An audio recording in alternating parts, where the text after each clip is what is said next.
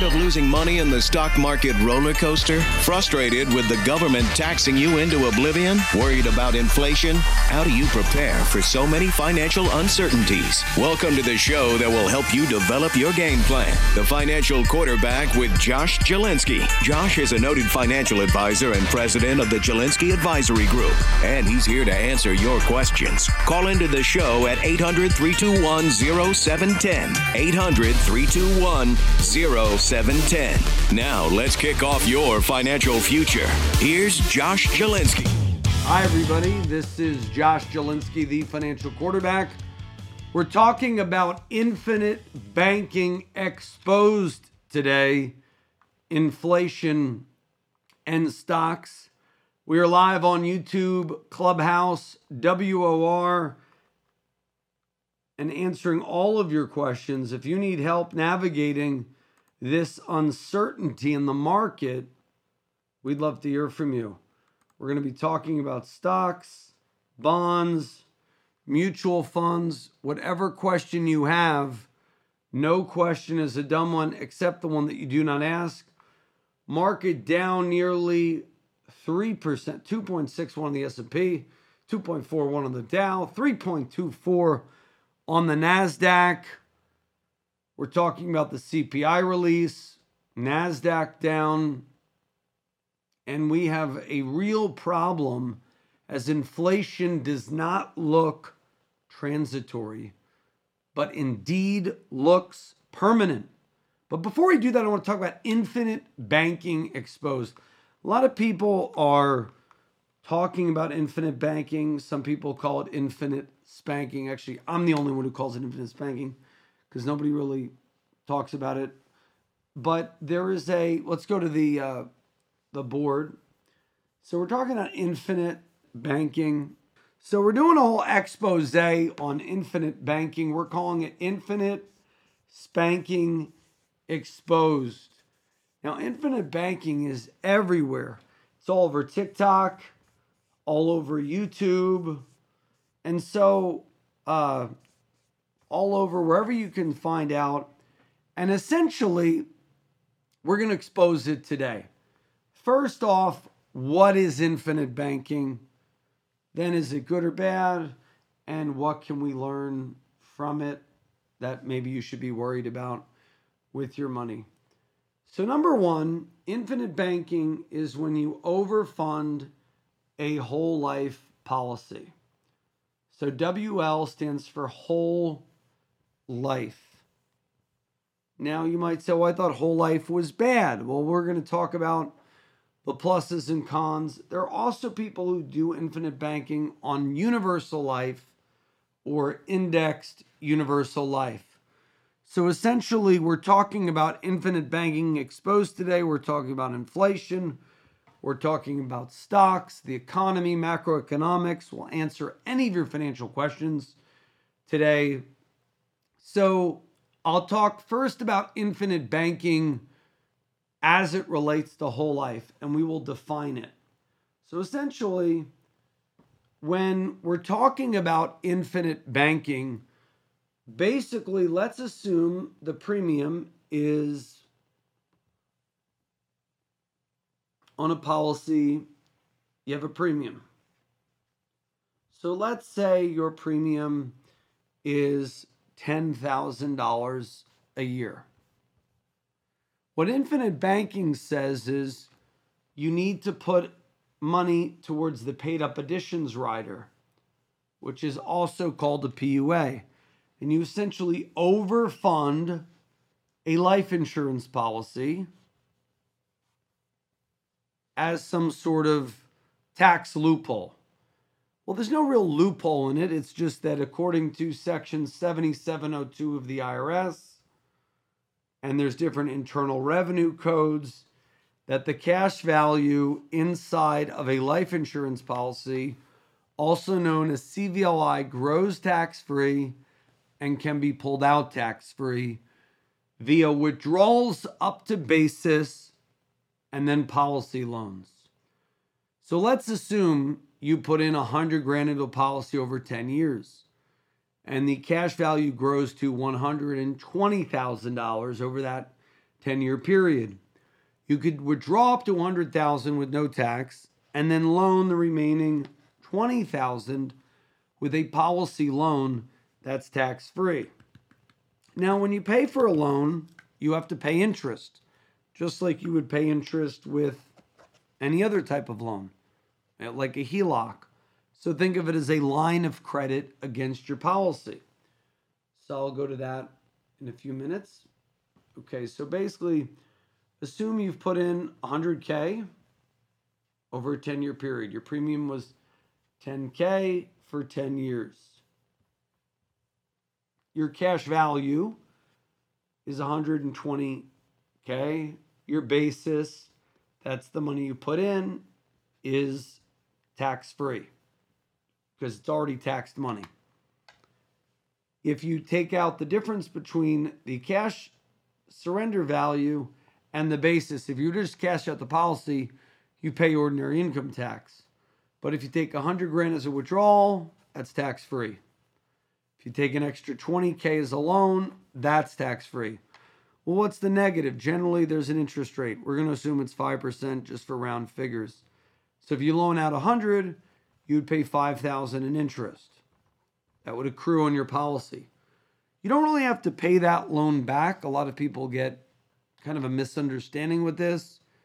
Now, eventually, if you don't pay it back, the policy could blow up. So you have to be wary of that. So we've talked about what it is it's the overfunding of a policy so that you can essentially loan money out as a bank to buy cars, to pay for vacation, and you have the protection. Now, here's the thing I don't know why we need clever titles. Maybe it's clickbait like infinite banking, but to me, it's kind of a misnomer because you don't own a bank, right? If you own a life insurance policy, you own a life insurance policy. You don't own a bank. So I don't know why it's called infinite banking, but you don't own a bank. So I think it was originally titled by a guy named Nelson Nash in a very interesting book called The Infinite Banking Concept. So Nelson Nash wrote this book. A lot of people are running with it, selling life insurance policies to people expecting to make a great rate of return. I want to be clear here. Policies, a good whole life policy has a dividend of four, five, maybe six percent at the absolute highest right now. You generally you buy a dividend paying whole life that is participating in the profits of the company. They pay dividends, you're participating, and they cannot cancel you so long as you pay the premium. But I just think it's a little bit overhyped right now. Nothing against the strategy. I'm a big believer in utilizing cash value life insurance. Why am I a big believer in it? Because it's a nice conservative place to grow cash. It is non correlated. So let's talk about some of the benefits. It is benefit number one. Let's go over all the benefits. Benefit number one it has a death benefit. Benefit number two, it could have living benefits. I'll get what that means. Essentially, when you have a policy, it's not just good if you die, it's also good if you live. But things can happen if you live, problems can occur if you live. What are those problems? Well, you can have a critical illness. So if you have a heart attack, some companies they just give you a check for 25k. You need a stent put in, 25k. You have a triple bypass. Jim or did you have? Did you have? What do you have? You you had six. Thank God you're okay. But if you had one of these policies, Jim, they would have written you a check for 25k. Not bad, right? Tax free. That's a living benefit. You don't have to die. Also, uh, number three, now there's also other benefits critical illnesses. You don't die, but you have a stroke, cancer, heart attack, blockage, something major like that. Does that make sense? Benefit number three, disability. So let's say you're out on disability. So you get disabled So you have a disability, you have a heart attack, stroke, cancer, and the boss says, "Hey, you got to go on disability. You can't. We can't keep paying you what you're being paid." What would happen? Well, you get the state disability, which I don't know. It's like twenty five hundred a month if you're lucky. Do you happen to know what it is, Jim? No. Did they give it to you? they didn't even give it to you. They didn't even give it. They didn't even give it to you, because Jim was a trooper. He uh, he hung in there. Hey, you took. Can't let the business yeah, fall. yeah, Jim. Uh, Jim couldn't do it, so we uh, Jim, you got to take care of yourself. But you know, it's tough because you can't really live on disability. So what it provides is they will pay your premium in the event of disability. Jim's very dedicated, but you know what? Whatever the state pays you on state-run disability is typically not enough. So we mentioned disability benefit, living benefits, disability benefits, meaning if your premium is 10K a year, they will pay your premium in the amount of 10,000 a year. Not bad. So, in the case of Jim, if he went out on disability, they would pay him 10 grand a year and they would have paid him 25 grand just because he had it. Not, you know, not going to make you rich, but it's not a bad benefit. Disability benefits, living benefits, disability benefits. Also, something called cash value that could be used for college, could be used for whatever reason you want. You want want to buy a trip uh, to Hawaii.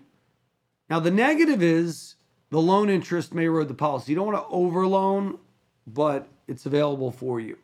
So, so far, those are the four big benefits. What are some other benefits?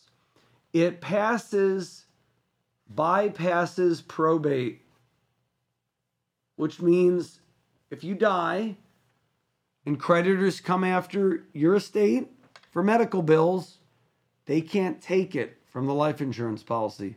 Or if the life insurance is owned by a trust, they can take it, though, if you leave a will. So we got five key benefits right now.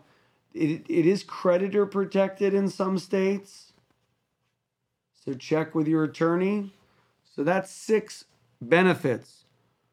There's some more, but just to be simply put, um, also you could get in some uh, income for life when you're retired as a retirement stream of income that's tax free, like a Roth, because it's deemed a loan.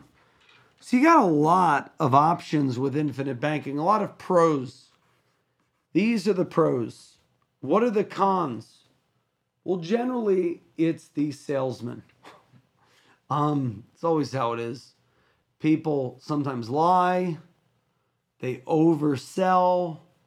And you know what? I thought all those benefits were pretty good. You don't really need to oversell it. How is it often oversold? Well, people will say you can make a lot of money every year. It's pretty mediocre. It's uh, generally going to pay you a dividend of between 4 and 6%. And some people will say, well, that means I'll make 4 to 6. No, it means your dividend rate is 4 to 6. Doesn't mean make 4 to 6 every year, but it's not, it's a nice conservative way to grow your money, what some call uninterrupted growth. A lot can be said for that. Why is uninterrupted growth good? It's for savings. That's another benefit. People are getting, people are using the market crash of today to divert them from their goals. So, generally, the problem with this strategy is that people over promote it. I've heard people really miss, uh, sell this on TikTok or other financial misinformation tools and it's generally a form of index UL. Now, IUL is not bad.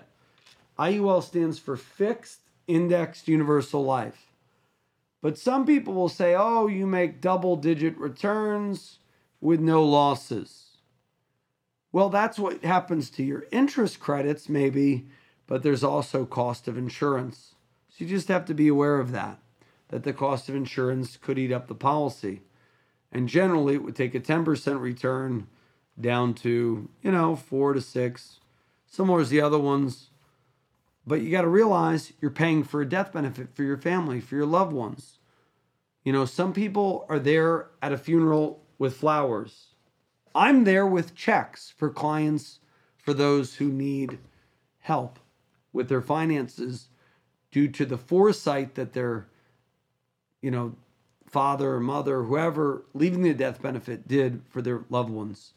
So essentially, it's more the hype, and that's why I call it infinite spanking, because it's not that infinite banking is so wrong. Like if you need money for buying a property, here's what's kind of cool about that. You could loan money out against, let's say you have 120 grand. Let's say we have a market crash and you can buy a piece of real estate with 120 grand you can then loan that money out against the policy. Let's go to the full full screen. You're going to loan that out, and let's say you have a 5% interest charge. Well, that's a write off because you're using it to fund a business venture, a house owned by an LLC. And maybe you can buy that house cash from the bank, and it's a $200,000 house. And instead of buying, going to a hard money lender, you can actually go to yourself. So, real estate investing and life insurance go hand in hand because if a bank is not willing to give you money, a life insurance company will. So, if you're just joining us, we're on Clubhouse, we're on YouTube. So, type in the chat box if you have any questions. Jim, if you could look at the chat box in YouTube. If you're on Clubhouse, type in your question. We're going to take a short break for the for uh, the first segment. And when we return, I'll be back with your questions on all matters financial. We're talking inflation, we're talking about infinite spanking, we're talking about Roths and more. This is Josh Jalinski, the financial quarterback. Don't touch that dial. Josh Jalinski, the financial quarterback here. In these uncertain financial times, it is imperative that you guard your financial future. If you call within the next three minutes, we will offer our complimentary bear market survival guide, which will detail steps to help your plan to potentially survive the COVID 19 crisis. The bear market survival guide will cover how you might still be able to retire amid a volatile economic climate. We will throw in our complimentary 27 point ultimate game plan for retirement. Call us at 888-988-JOSH, 888-988-5674 for your bear market survival guide. Call Josh Jalinski, host of the popular Financial Quarterback Radio program, 888-988-JOSH, 888-988-JOSH. Hey, hey, mama said the way you move gonna make you sweat, gonna make you groove. And we're back. This is Josh Jalinski the financial quarterback, inviting you to call me right now at 888 988 Josh. I would love to take you through a tour, 45 minute tour of our powerful wealth creation tool called the Protection Savings Growth Model. That gift, it's, it's literally a wealth blueprint, a blueprint on how to use your money. So give us a call now, 888 988 Josh. If you have questions on stocks, bonds, annuities, mutual funds, whatever question you have, no question is a dumb one except the one that you do not ask. So we're answering all your questions on money. The markets are reeling. Inflation is going up epically. Um, the market ended this week in the red. S&P 500 down 2.91%. Dow down 2.73%. Nasdaq down 3.52%. And if you want help navigating, you know, what to do with my 401k, what to do with my 457, we're there for you. So I'm going to do a little technical analysis in the stock market. It's always fun to do charts and we're going to do some TA in the market. I'm live on YouTube where we're going through different charts. I'm going to do a five day chart. If you look, the market, as we say, just had a trap door to hell. Uh, basically, all of a sudden this morning, due to the CPI numbers, boom. And this chart does not look good.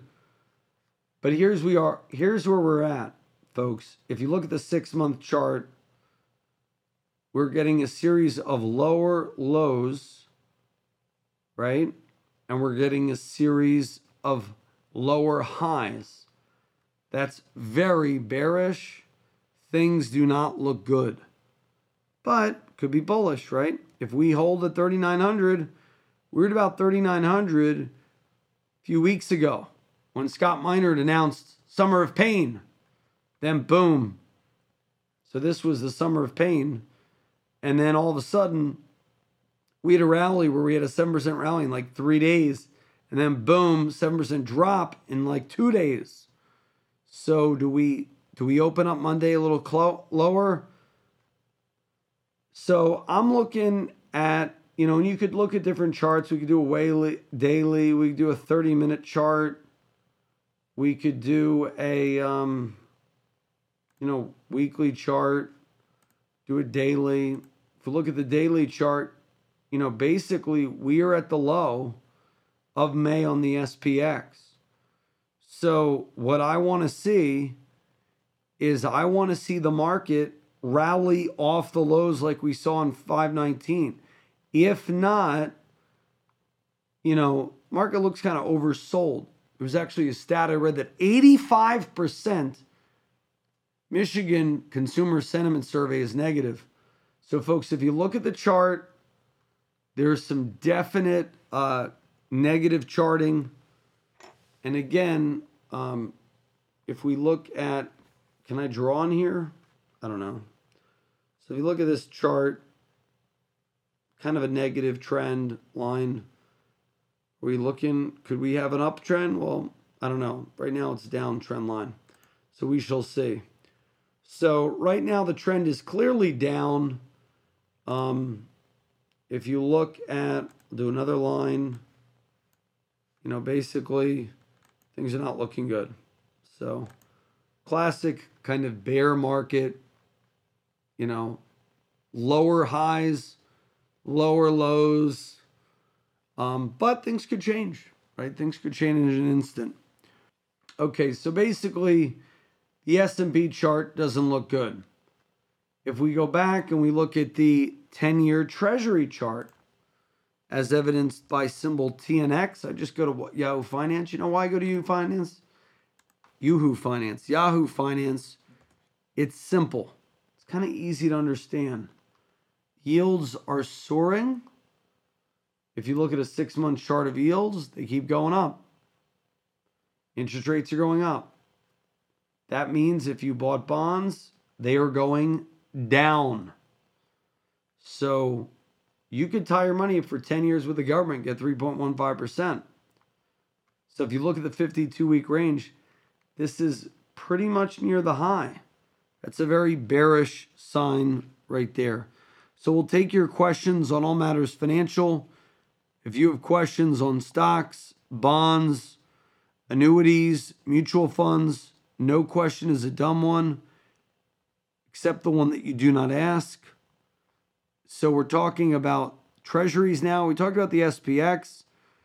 A critical number that I want to see us break to be very bearish. If we break 3850, 3750. We may see 3450. It's another 10% decline from lows. Um, it could be very reasonable occurrence.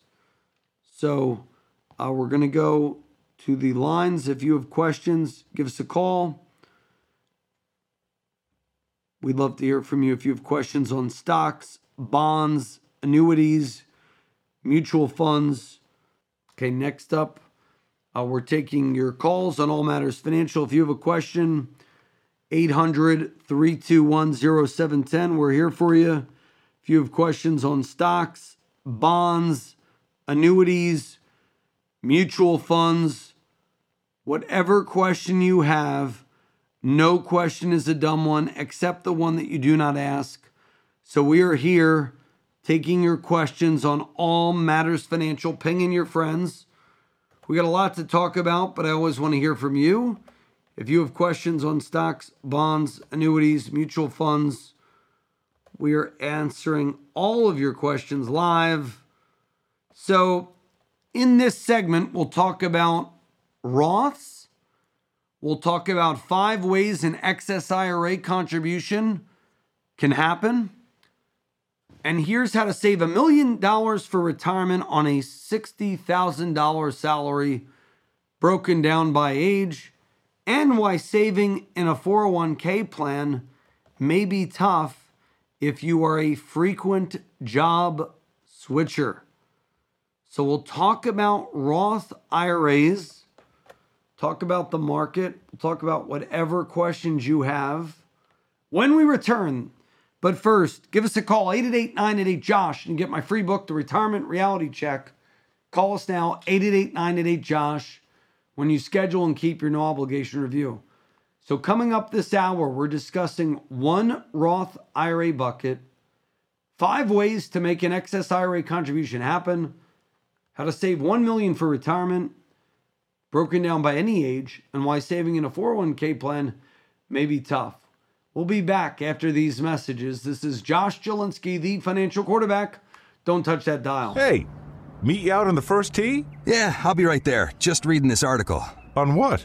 New bill Congress passed. Looks like it's going to affect the value of all retirement savings plans. My financial guy didn't tell me about this when I saw him the other day. Well, my guy did, and we made a plan. You may have heard of him, Josh Jalinski. Josh Zielinski is your guy? Listen, if you're 10 years or less from retirement, Which I am. Josh will give you a free economic plan, which includes retirement planning, a 27 point checklist to make sure your income lasts as long as you live. He'll even help you navigate the current tax code. I'm definitely going to call Josh. Cool, but first, can we play some golf? Call Josh Jalinski, host of the popular Financial Quarterback Radio program, for your free economic plan. 888 988 Josh. 888 988 Josh. 888 988 Josh.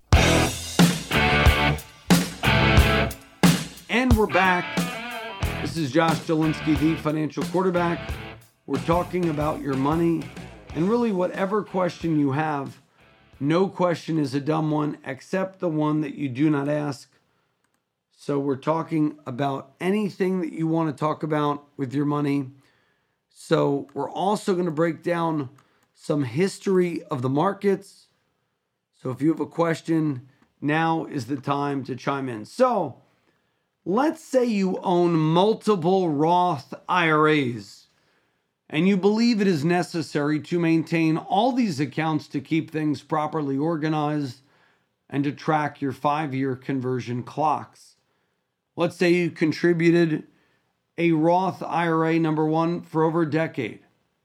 Then you do another partial Roth conversion from a Roth IRA, from a traditional IRA many years ago.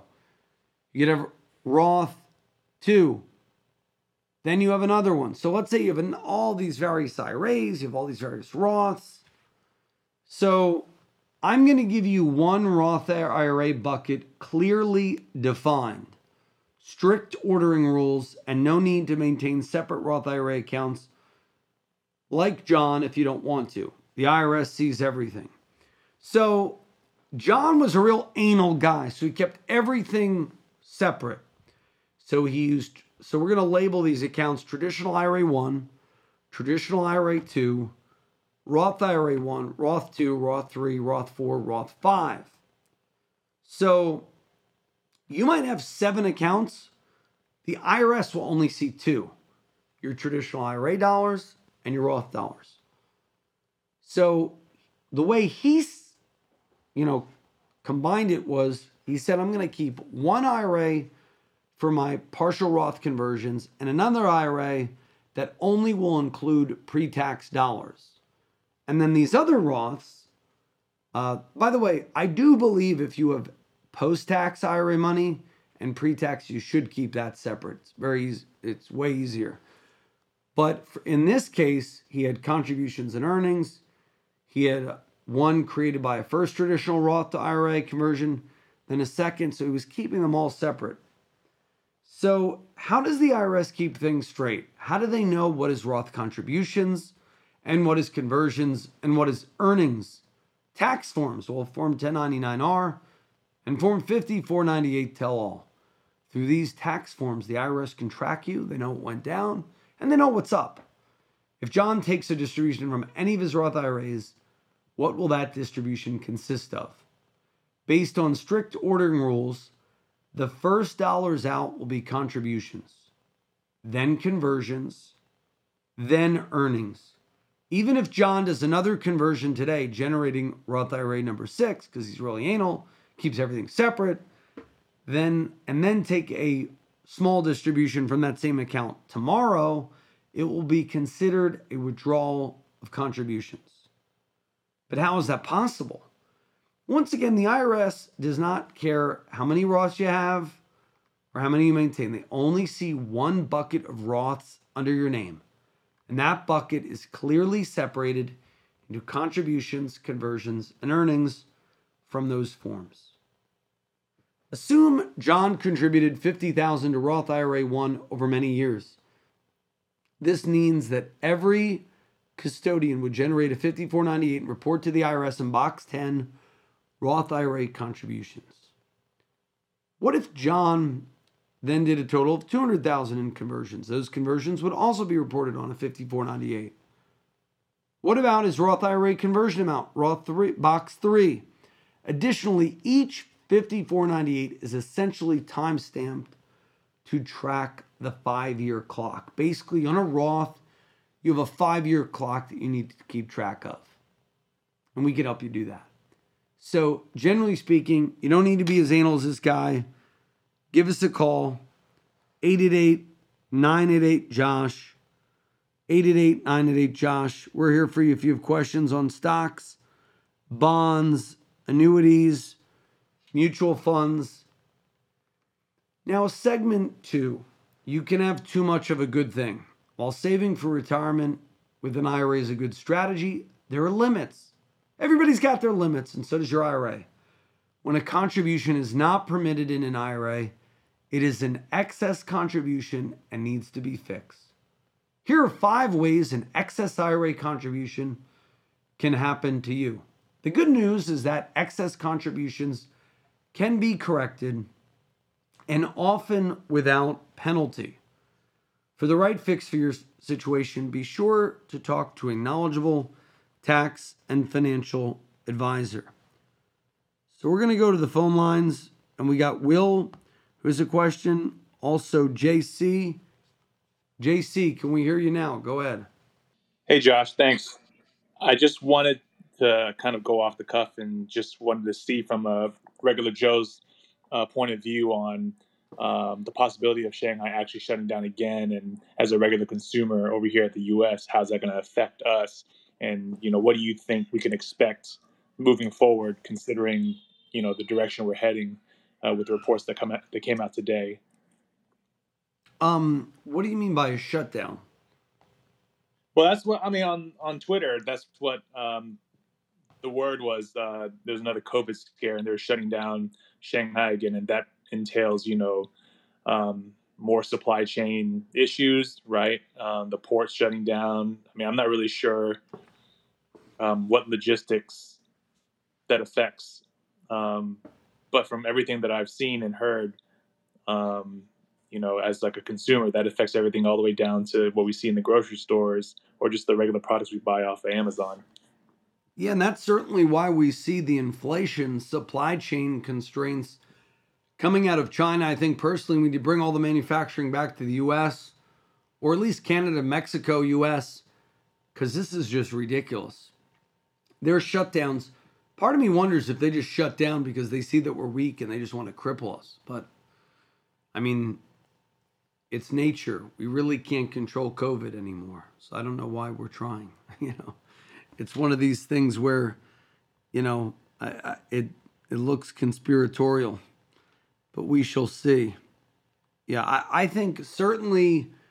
I think the big narrative of why the market dropped this week is the 10 year treasury is over 3%. That's signaling fears. The Fed is rolling bonds off of their balance sheet. No one wants them, so it's causing those rates to go up. The 10 year treasury above 3% is not a good thing for the stock market. They're going to say it's CPI data. We knew we were going to have high inflation. Now, okay, do we want to have 8.1% or 7.9% instead of 8.3? Sure. But I mean, we knew we, knew inflation's pretty is is here at least for another few months uh, until the market crashes, and then we'll have a recession and deflation. And the market's already down significantly. So I'm taking your calls on all matters financial. If you have a question, now's the time to chime in. I'm Josh Jalinski, the financial quarterback. We're live on YouTube, WOR every Saturday, Sunday at 9, and Clubhouse. So invite your friends to listen. We're here for you now. Uh, next up, we're going to go to David. David, do you have a financial question? No, I'm good, bud. Just just uh, listening in. I appreciate So- it. I enjoyed your uh, conversation with Breedlove. Oh, thank you. Yeah, so yeah, we have an, a YouTube up with Breedlove. He had this chair. I felt like I was at a Putin conference. It's kind of an odd set. Showed our legs. Wasn't particularly flattering of me, but it was a good interview with Breedlove. Talking about God, state, and Bitcoin. And uh, very interesting how if there is a vacuum GOV is is replacing it, not GOD.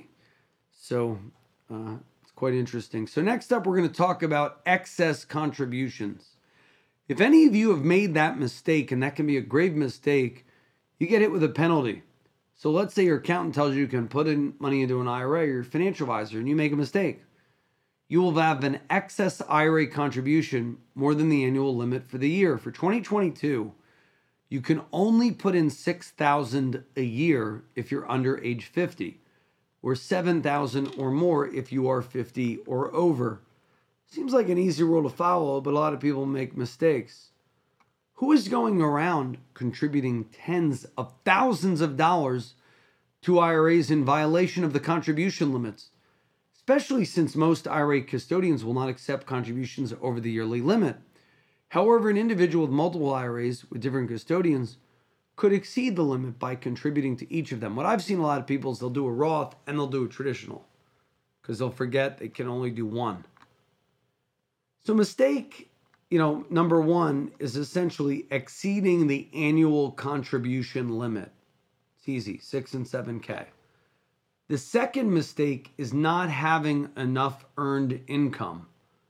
A more common occurrence is an IRA owner not having sufficient earned income or taxable compensation to fund an IRA contribution for the year. While you can use your spouse's compensation to fund your IRA, you may not use other sources of income, including Social Security, pension, rental, or investment income. So let's say you're under a certain age, and I don't know, let's say you're 62, retired, but your spouse works you could do a spousal IRA and put up to seven grand if they make over seven grand or more. You may have a high income but not be eligible to also fund an IRA. If you go ahead anyway, the result is called an excess IRA contribution, and there can be an excess IRA contribution penalty. The third mistake is too much income for Roth contribution. This is a common cause. People think they can do a Roth and then their income's too high. If your income fluctuates or if you have unexpected income in the year, you are particularly vulnerable. Watch out for the annual income limits. For traditional IRAs, there are no income limits for eligibility to contribute, so this is never a problem. Number four, failed attempts to roll over funds. You may be surprised that a failed attempt to roll over can result in an excess contribution. Well, how can this happen? Well, there are a variety of ways you can end up in this position. One possibility would be the violation of one of the rollover rules.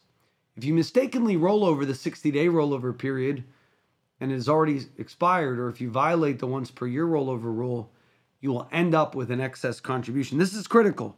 You are only allowed one rollover per year, one 60 day rollover.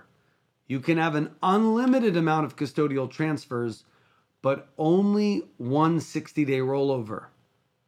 And also, uh, you can also, if you, let's say you do the 60 day rollover and you wait till day 90, well, that's a problem. You can get fines, fees, penalties. RMDs are also not eligible to be put in an IRA. So that's another mistake, mistake number five. Now, how can you fix an excess IRA contribution? If you're listening and you have that problem, give me a call right now at 888 988 Josh. If you want help with RMDs, IRAs, avoiding fees and penalties on IRAs, annuities, what have you, give me a call now, 888 988 Josh. I'd love to shake your hand, meet with you, and give you a 45 minute wealth blueprint. Call now, 888 988 Josh, 888 988 5674. We'll be back after these messages. Are you worried about the recent coronavirus crisis and how it may have affected your money? Hi, everybody. I'm Josh Jalinski, the financial quarterback, inviting you to join me for my complimentary six ways to keep calm during turbulent markets webinar. If you schedule and keep your no obligation webinar today at 888 988 Josh, it's a great thing to do. If you're stuck at home under stay at home orders, call us right now, 888 988 Josh. If you're bored, there's never been a better time to get a second opinion on your wealth than right now. 888 988 Josh, 888 988 5674. And go to my website, retirementrealitycheck.com today and take your free investment profile quiz. And when you buy my book, you're eligible for three free gifts. 888 988 Josh. Call Josh Jalinski, host of the popular Financial Quarterback radio program, 888 988 Josh.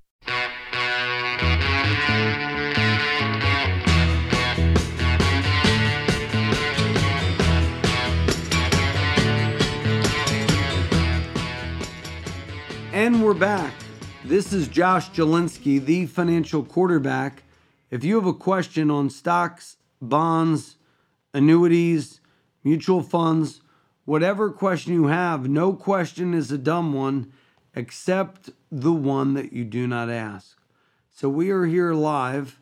If you have questions on stocks, bonds, annuities, mutual funds, you could have questions on Bitcoin, stocks, how much should you set aside? So, we're going to give you next a tip. And there was a comment in one of the chats about why bother with traditional vehicles when you simply can buy Bitcoin and hold considering the returns you get every four years? Well, good question. If, well, one, Bitcoin's gone down 50% since November. So there are a lot of people bought last year and they're down 50%. So I'm a big believer that you shouldn't have all your eggs in one basket, even though I'm a Bitcoin maximalist. You know, so I don't think, you know, being pro Bitcoin means you're anti diversification, anti common sense. Also, if we have a bear market, Bitcoin's going to go down with it. If stocks are down 50% from here, 30% from here, Bitcoin probably moves right now very similarly to the S&P. Now, in terms of long term, big believer in long term. But let's say you want to buy Bitcoin. Well, you can buy Bitcoin with an IRA and you get a write off to hodl Bitcoin to increase your stack. So instead of buying, so let's say you can put in 6,000 uh, into an IRA. Now you can put in 6,000. So instead of putting in four grand, now you can put in six. So if you only have four grand, you get an extra write off on your taxes, get more money in your pocket, more money to hodl long term in Bitcoin or stocks. Now, I'm personally more of an advocate of owning it in cold storage, away from traditional vehicles. I think that's the benefit of Bitcoin. But if, if, if all you are is looking to increase your stack or increase your position in Bitcoin, why not do that with help from Uncle Sam? So I'm a big believer in uh, Bitcoin, but in terms of an IRA, um, you know, so somebody made a comment about GBTC has a significant discount. Um, yeah, it does have a discount. Um, we shall see if it if the long term premise of GBTC works. That stands for the Grayscale Bitcoin Trust. We're not recommending anyone buy or sell it, but um, it, it trades at a discount right now, significant discount.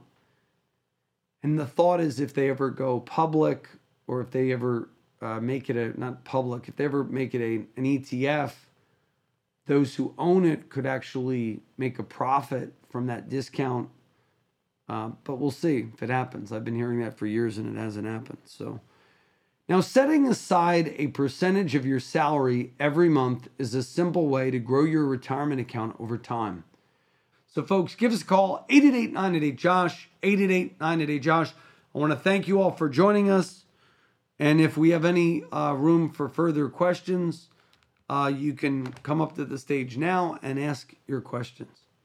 Hey, Josh, I'll, I'll ask a quick question that I put in the chat.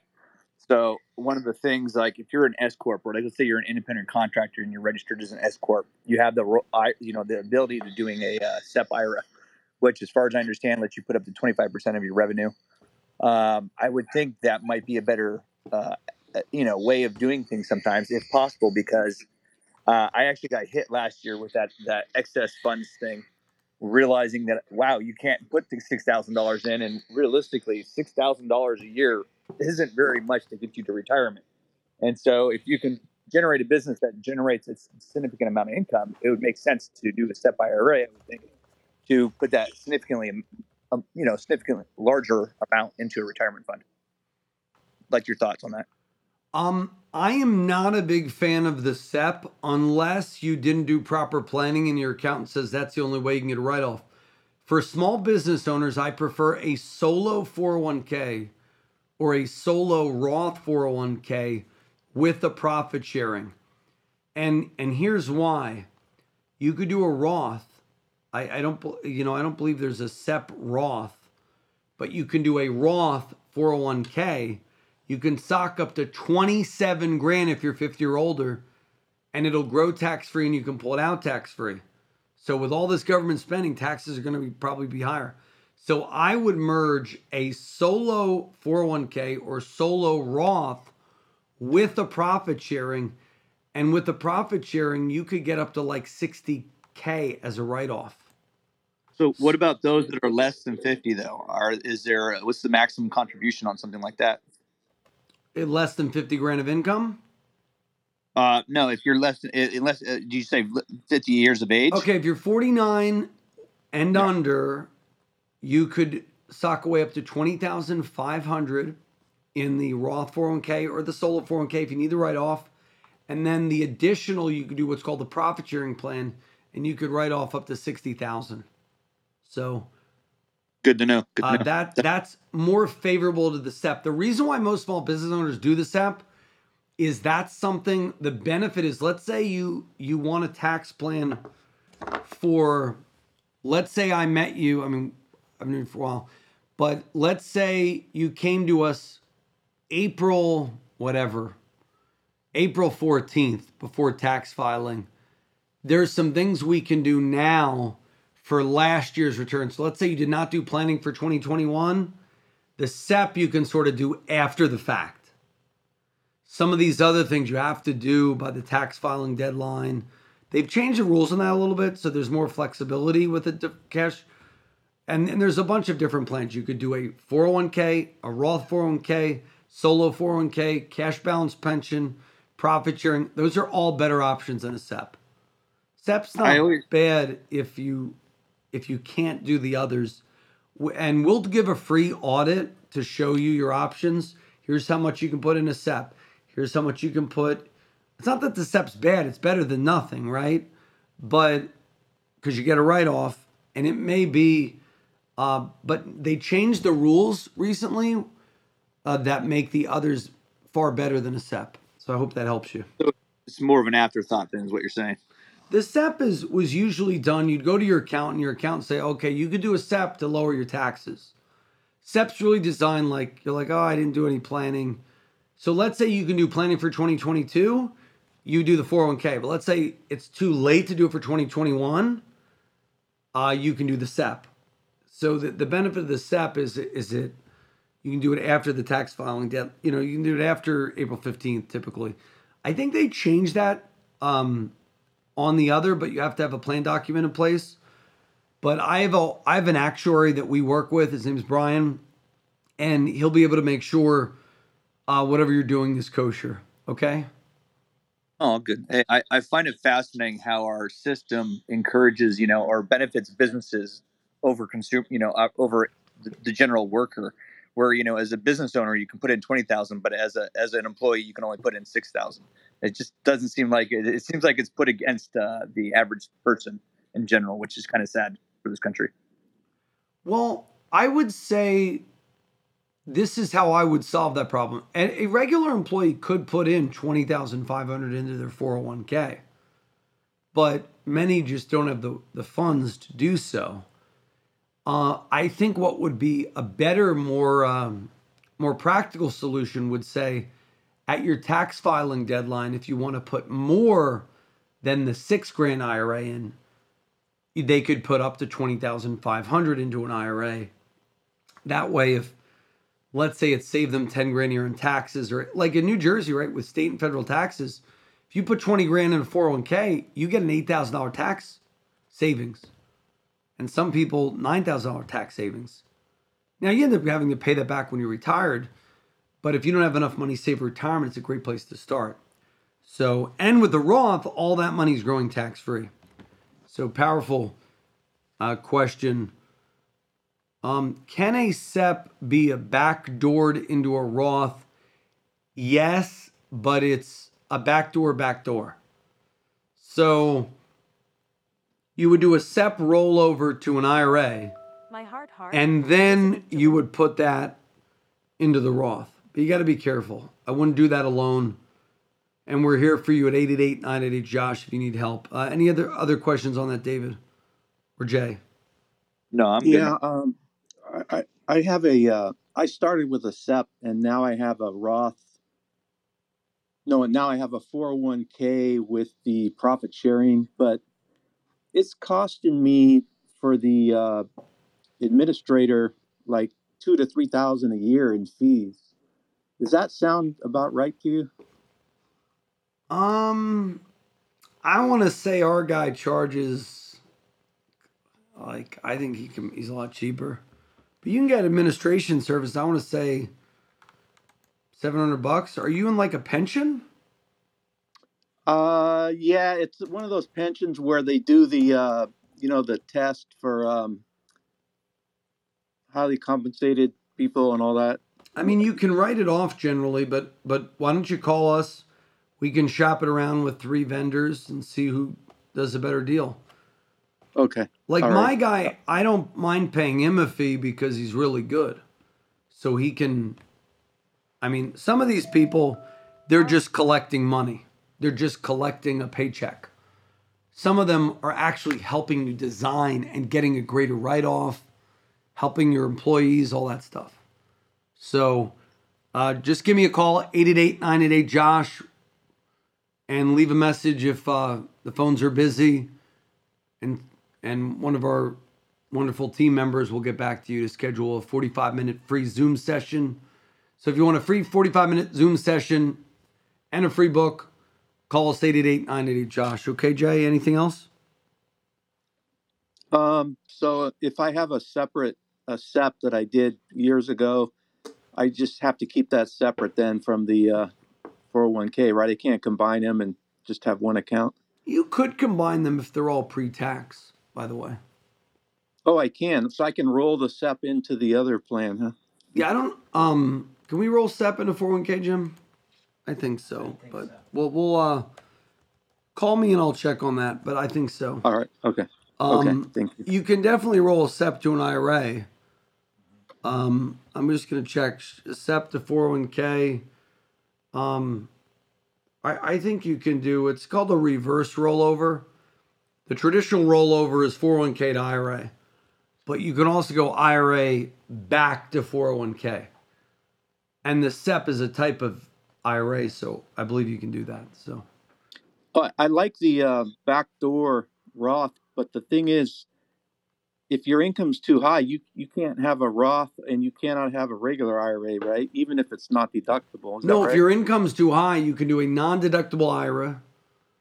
You get no write-off, and then you backdoor it. Then you okay, so convert it. regardless of in, regardless of income, anybody can do a non-deductible IRA. Yes. Okay, gotcha. Good news. Good. We good can know. help you with that. Give us a call, 888 Josh. Some people will say you can't do that, but they're wrong. So Okay. I Thank think you. eventually they'll get rid of that. but they haven't gotten rid of it yet. So, which is a great way for people to do a Roth if they make too much money. So give us a call, 888-988-JOSH, 888-988-JOSH. You'll get a free 45-minute Zoom strategy session with me or in person. We'd love to hear from you. 888-988-JOSH, 888-988-5674. Want to thank you all for joining us. Follow me, follow the club. We'll talk more. This is Josh Jalinski, the financial quarterback, 888-988-JOSH.